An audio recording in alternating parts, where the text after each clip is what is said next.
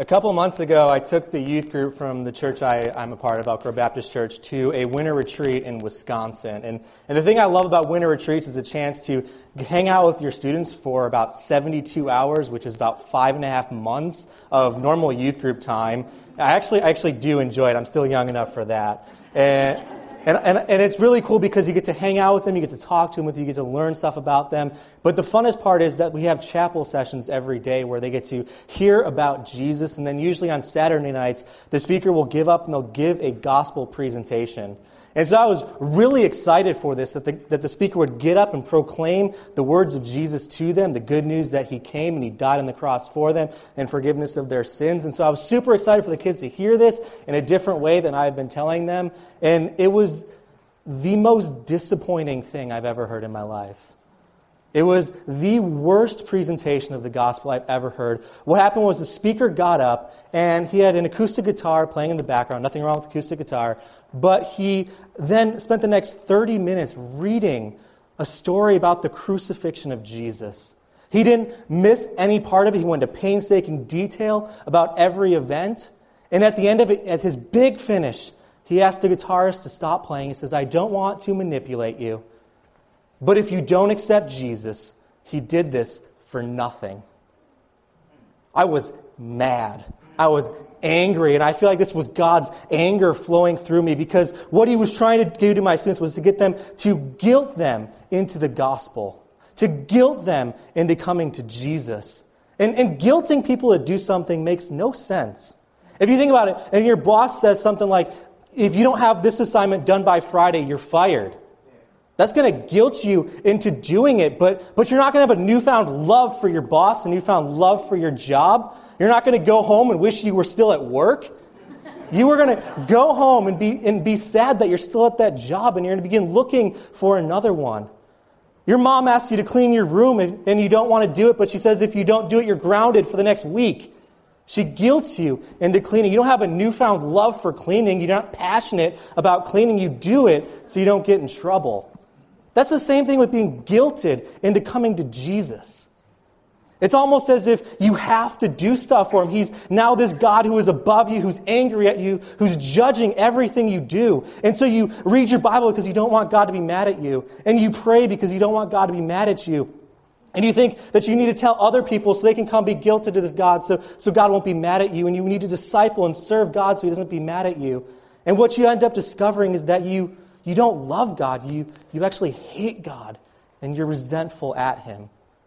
And so, so often on Good Friday services, this is the emphasis to guilt you into Jesus. And so we give you this picture of the crucifixion. We tell you exactly what Jesus went through, and we try to guilt you through that emotion rather than telling you a theology and a practical uh, application of what the cross means. And so I have about 30 minutes to tell you about the cross, and I'm really excited. We're going to cover a lot of material. And I'm going to talk really, really, really, really fast. And I do that a lot because there's a lot of stuff I want to say and very few much minutes to say it. And so we're going to try to get it. We're going to go through Romans chapter 5, verses 6 through 11. And so while you're turning to Romans chapter 5, let me just give you a quick summary of what was happening. So there's this guy named Paul who wrote the book of Romans to the church at Rome. Paul wrote 13 books of our New Testament, and he was passionate about Jesus. He wrote about Jesus, he talked about Jesus, he preached Jesus, he started churches to teach other people about Jesus, he trained leaders to teach other people to teach other people about Jesus. He was passionate about Jesus. But this wasn't always the case. Paul, the first time we meet him in the Bible, is, goes by the name of Saul, and he is a Pharisee who sets out to murder and kill Christians. It's his life mission to stamp out this group of people called Christians, and he is present and he gives his uh, approval to the first stoning of a guy named Stephen in the Bible. And he actually is going to spend his life going to other cities to arrest Christians and put them to death. And so Paul is on his way to Damascus to, to arrest a bunch of Christians. They, on his way to Damascus, he meets Jesus. Jesus appears to him as a shining light, and he says, "Paul or Saul, Saul, why are you? why are you cruci- Or why? I don't know. Why are you persecuting me? That's the word. And, he, and, and Paul kind of just freaks out. He doesn't know what's going on. And so he becomes blinded. He goes to this house of this guy. He becomes a Christian. He becomes what he hated most. And, and God changes his name from Saul to Paul, reflecting the transformation that happened within him. And he is writing these words to us. And so Romans chapter 5, starting in verse 6, says this For while we were still weak, at the right time Christ died for the ungodly. For one will scarcely die for a righteous person, though perhaps for a good person one would dare even to die.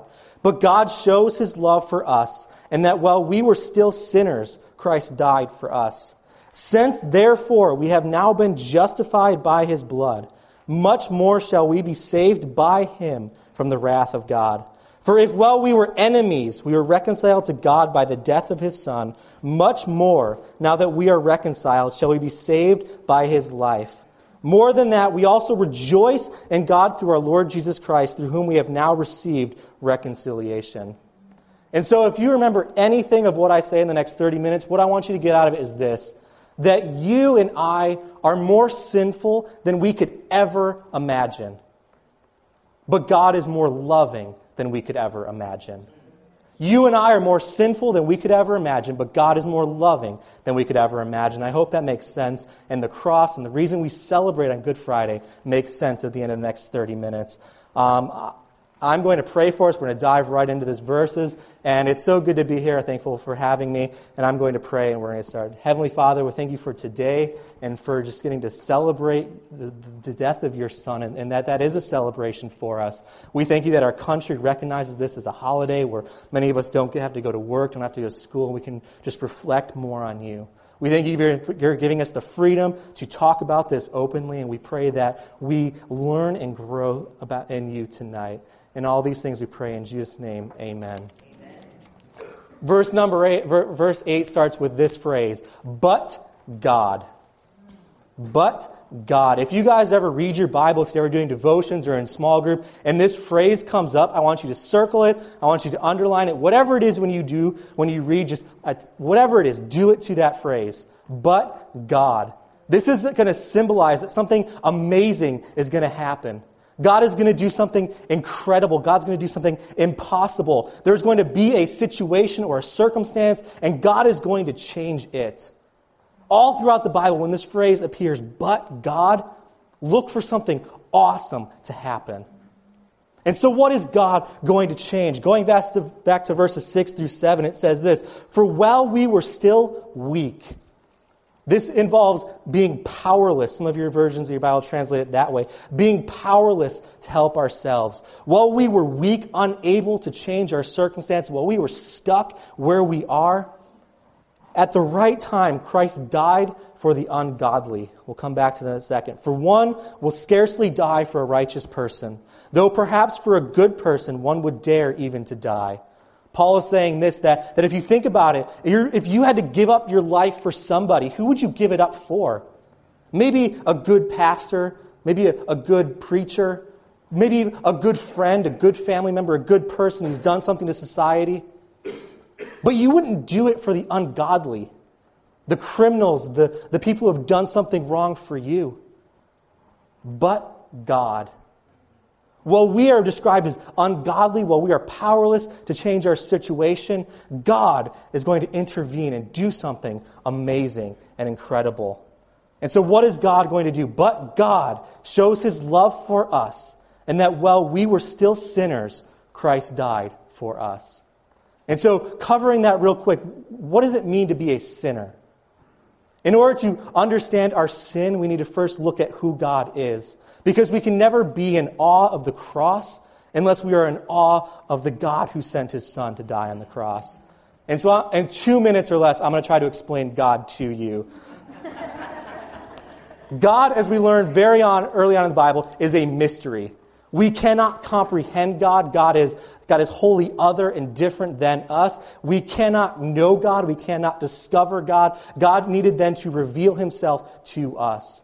And so God revealed himself to us through nature. God revealed himself to us through the word of God. And finally, God revealed himself finally to us through Jesus Christ who came to die for us. And so we learn things about God. We can discover a little bit about who God is. But, but the most part, God is mysterious. God is unknown. God is different. And so we can learn a lot about God, but we cannot learn everything. This should be comforting to you guys. If, if you were able to know everything about God, God would be no different than you. What would say then that I couldn't become God?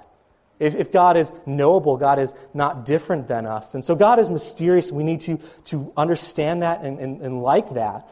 God also, we learn, is what we call Trinitarian. This is something I shouldn't have gone to in two minutes, but it's, it's necessary to understand where we're going. God is one God. It's not that there is this God and then that God and then that God, and they kind of all got together and decided to create some stuff. It's not like there were nine billion gods and they had a giant battle, and then God eventually won and he was the one God. There is only one God. This one God has existed eternally, past, present, and future, but he exists in three persons. This is what we call the Trinity. It is a mystery that we cannot understand. What I don't want you to hear when you say that is that there are three separate gods. There's God the Father over here, God the Son, and God the Spirit, three separate gods. There's one God, but three persons. Also, don't look at it this way that at one moment God is Father, and then he stops being Father, and then he starts being Son, and then he stops being Son, and then he starts being the Spirit. That, that's not the way to look at it either. It's one God who exists as three persons. It's called the Trinity. Talk to your pastor about it, they'll make it make more and more sense than that. So, this Trinitarian God in the beginning created everything. We learn that God is powerful, that He created everything out of nothing, and He created everything out of nothing by simply speaking it into existence. This is power that we cannot comprehend. This is power that we cannot control. This is power that we cannot fathom. This powerful God is also so loving that after He created everything, He created man and woman, and He formed them and developed them and created them in His image with dignity, value, and worth. He created them valuable because He created them, and they are to reflect His glory and His purposes. And so, as we understand that God, we understand just how grave our sin is. And so the first sin was when Satan came to Adam and Eve and, he, and, and said, You don't need to follow God. You can be your own God. And this was very attractive, I think, to Adam and Eve that, that they didn't need to worship this one God. They could be their own God. They didn't need to follow God. They could do what they wanted to do. They didn't need to obey his commands. They could make up their own commands. And this was the first sin. It's called idolatry, where you place something in a position above God. And if we're honest with ourselves, this is our lifestyle. We, uh, as Martin Luther put it, we are idol factories. We spend our entire existence worshiping the stuff that God created. We need more of this. We need more of that. We spend our lives getting money. We spend our lives obsessed with ourselves, with our time, our energy, and our money, just worshiping and glorifying ourselves or glorifying something that God created. And so we constantly put someone or something in a place that's belonging to God. Romans 3:23 says that, that everyone has sinned and falls short of the glory of God. A good definition of sin would be then that we fall short of the glory of God. Romans 1:23 also written by Paul says that we exchange the glory of God for something else. That instead of worshiping God, having God as the most preeminent, dominant thing in our life, we have exchanged that. We've taken him out of that position and put someone or something else in that place. And then we spend our life worshiping that thing by offering sacrifices of our time, our energy, and our money. We consistently worship something other than God. In youth group, we do this activity where I ask the kids, How many times a day do you think you sin or you commit idolatry or you worship something other than God? And, and they say about 50 times a day, which, if we're honest, way more than 50. I, probably more than 50 since you sat down in this room at 7 o'clock. And so 50 times a day, we'll just take that number, 365 days in a year, and you live to an average lifespan of 75 years, you will have committed 1 million 368,750 sins. And we get this idea that, that we're just good people who sometimes do bad things. No, we're bad people who sometimes do good things. And so we need to understand our sin. And we can only understand our sin when we understand who God is, how powerful and loving and glorious He is, and how far we fall short of that standard. But God, going back to where we started, shows His love for us. And that while we were still sinners, while we completely rejected the things of God, Christ died for us. And that's where we're going in the next few minutes. Why did Christ die for us, and what does that mean? Verse 9 Since therefore we have now been justified by his blood, much more shall we be saved by him from the wrath of God. This phrase, justified by his blood, means that, that we are declared righteous in the sight of God. But before we get there, we need to understand why we need to be declared righteous. The opposite of justification is condemnation.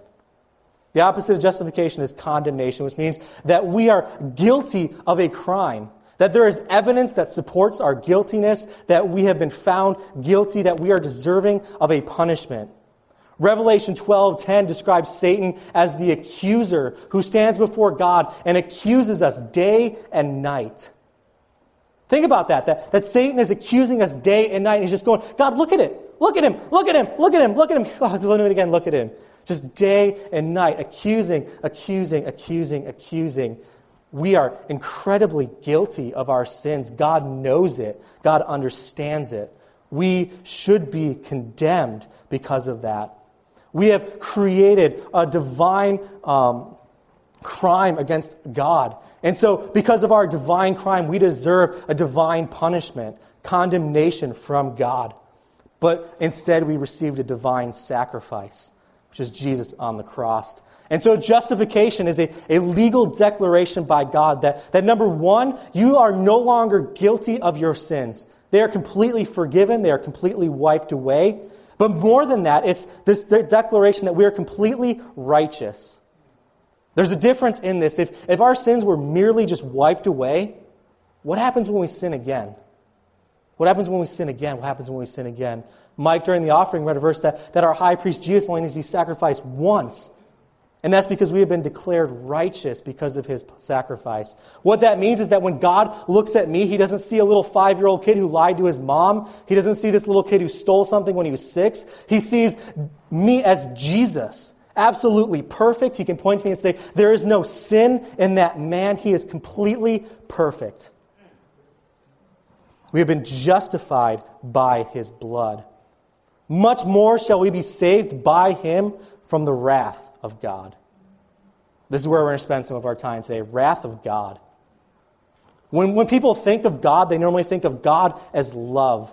Some people even see it as jobs, God's job to forgive us. We mess up and we say, you know what, God will just forgive me. I saw a picture on Facebook the other day that said this. He's like, I, I, I prayed and asked God for a bike. But then I realized that's not how God works, so I stole the bike and asked for forgiveness instead. And so we see God as just this, this God who's supposed to forgive us because God is loving. God is just going to forgive us. And no matter what we do, we're okay. But we ignore then the wrath of God. And, and when we think of the wrath of God, we, we get weird ideas in our head. We picture a God who's just always angry and always grumpy. And, and when we pray to God, we see this angry God who's always upset with us. And so we're afraid to talk to God because we see him as just anger. Is that what he means by the wrath of God? Anger? We, we can't separate love and wrath in our culture. You can't be both wrathful and loving at the same time. But what we need to understand is that, that God is not wrath. God is love, that's one of his characteristics, but a characteristic of God is not wrath. Let me explain this to you. Wrath is simply God's holiness against sin. God's holiness against sin. The word holiness means whole. The complete totality of all God's characteristics, characteristics, yeah, characteristics can be described as holiness, as whole, as completely perfect. God in his love is completely perfect. God in his justice is completely perfect. God in his grace is completely perfect. And when you put all of those characteristics together, that is God's holiness his wholeness. And when we think of wrath, it's not that, that God is wrath, that's his characteristic. It's, it's God in his wrath, it's his holiness against sin.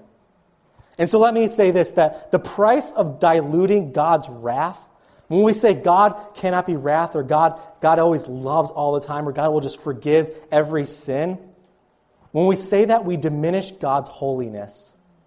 And when we diminish God's holiness, we take away from God what is his central characteristic, making him no longer God and something else. And so we have to be, uh, we have to be conscious of how we describe God. And so when we talk about the cross, it's God's wrath poured out on Jesus, but that is his holiness against sin. So let me describe it this way. John Piper says that the cross is all about this the Father, full of righteous wrath, righteous in that it is right, it is just, he, he, we are deserving of that wrath, loved us so much that he sent his Son. That, that God, in his righteous wrath, his holiness against sin, instead of pouring that out upon us who are deserving of it, loved us so much that he poured it out on his Son. Going back to what we said at the beginning, you are more sinful than you could ever imagine.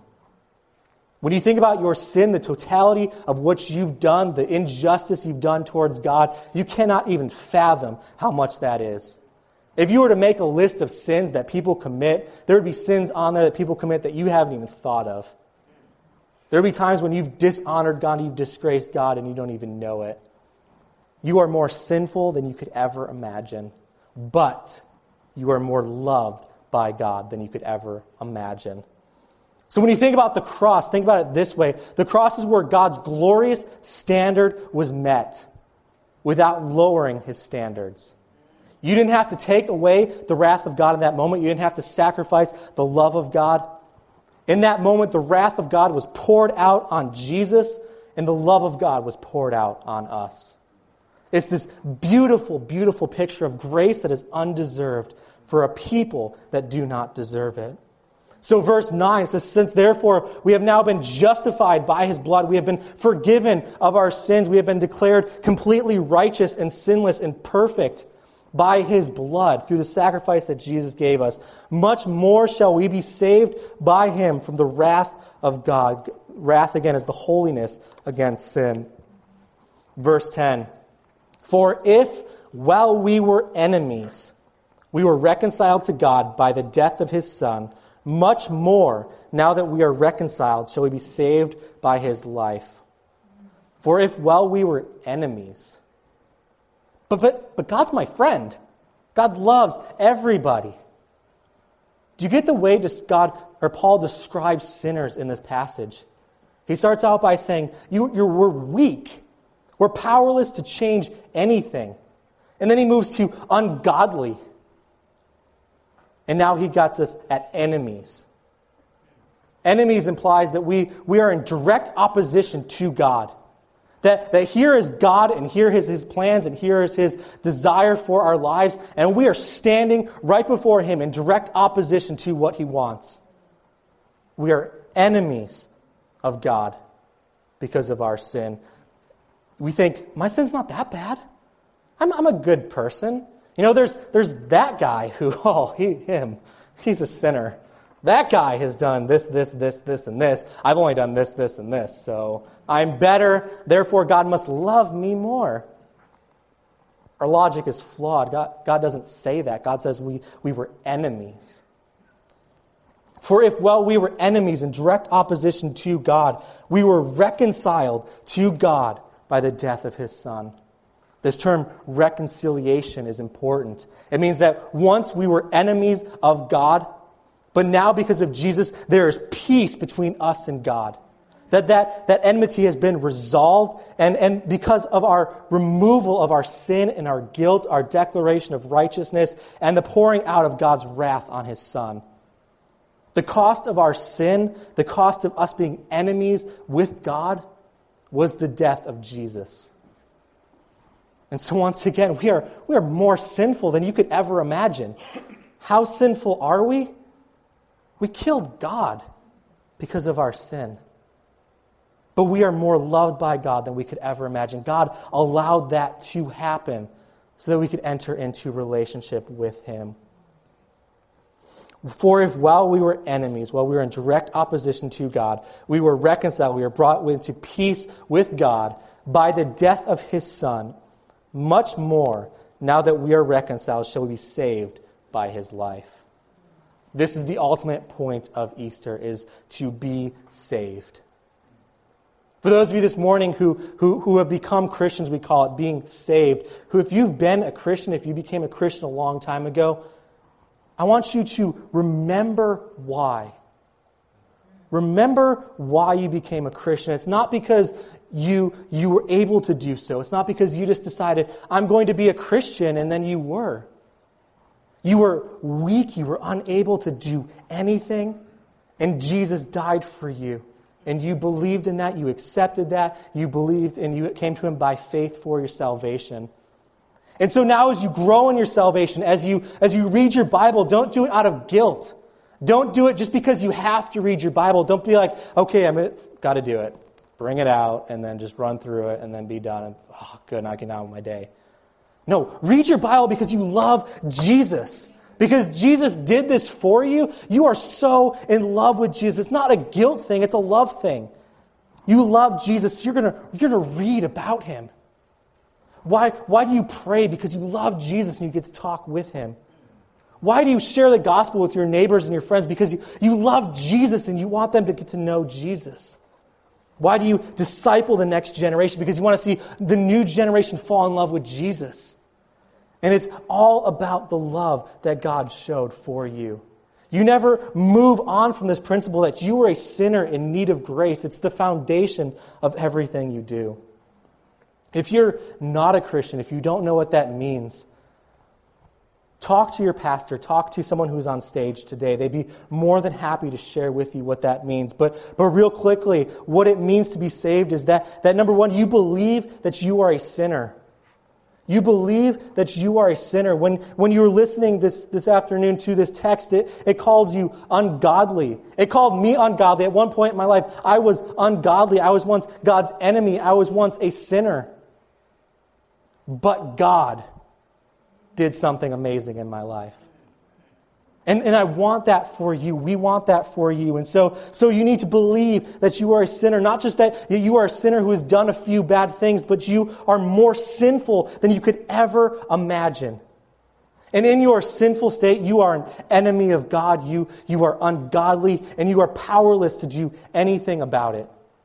If you spend the rest of your life reading your Bible, that doesn't get you saved. If you spend the rest of your life in prayer to God, that doesn't get you saved. You need to admit that you are a sinner and you're powerless to do anything about it. Secondly, you need to believe with all your heart that Jesus paid the penalty for your sin.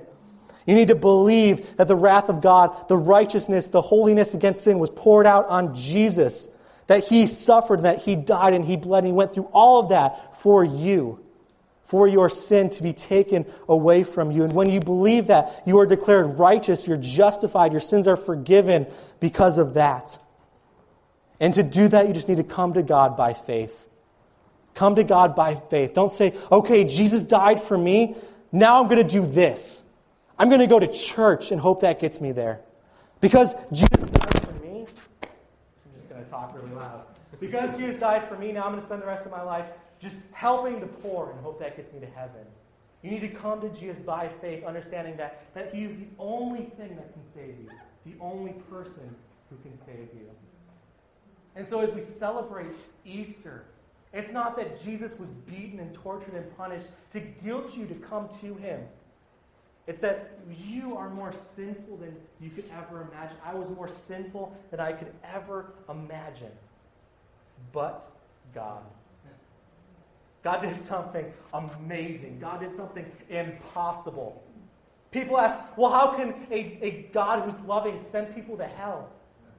I would say a better question is how is a God who is just, how can he forgive a sinner like me and allow him into heaven?